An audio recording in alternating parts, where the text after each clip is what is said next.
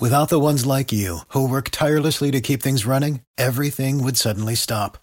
Hospitals, factories, schools, and power plants, they all depend on you. No matter the weather, emergency, or time of day, you're the ones who get it done. At Grainger, we're here for you with professional grade industrial supplies.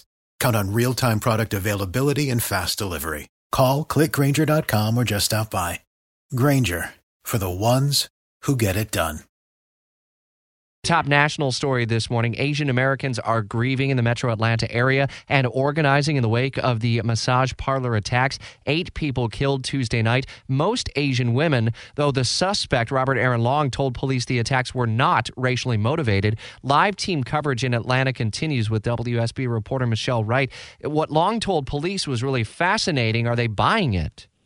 You know, what is interesting is now they're trying to figure out. Well, first of all, let me go ahead and say the 21 year old is behind bars in Cherokee County. He is facing murder charges and an aggravated assault charge there, five counts there, and then an additional four counts of murder in Atlanta. Those cover all the people who were shot, the eight who were killed, seven of whom, as you mentioned, are women. One is a man who was killed, and there's one injured man who uh, remains hospitalized. Now, the police are sitting there there because when Robert Long confessed, he said, "You know what? This wasn't racially motivated. I wasn't targeting these people because of their ethnicity or their race.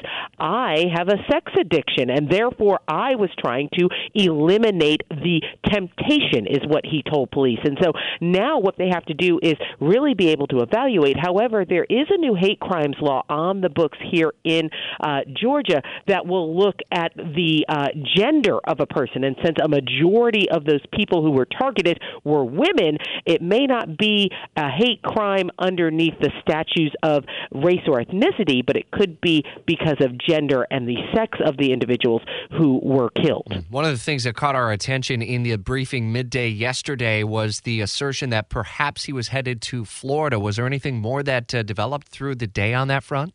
Well, yeah, that's uh, one of the things he did say was there was a nine millimeter gun that was found in his car. He had said he was on his way to Florida and he was uh, captured in uh, South Georgia along I seventy five, and we know that goes right into Florida because he wanted to carry out more shootings. He didn't elaborate on where in Florida he was going, but that is where he was headed to. At least that's what he was telling authorities when he was captured in Crisp County, right around eight thirty nine p.m. on Tuesday evening. Yeah, Crisp County, right right along I 75, about three and a half miles to our north and west. The Metro Atlanta Asian American community, how are they organizing since the attacks on Tuesday night?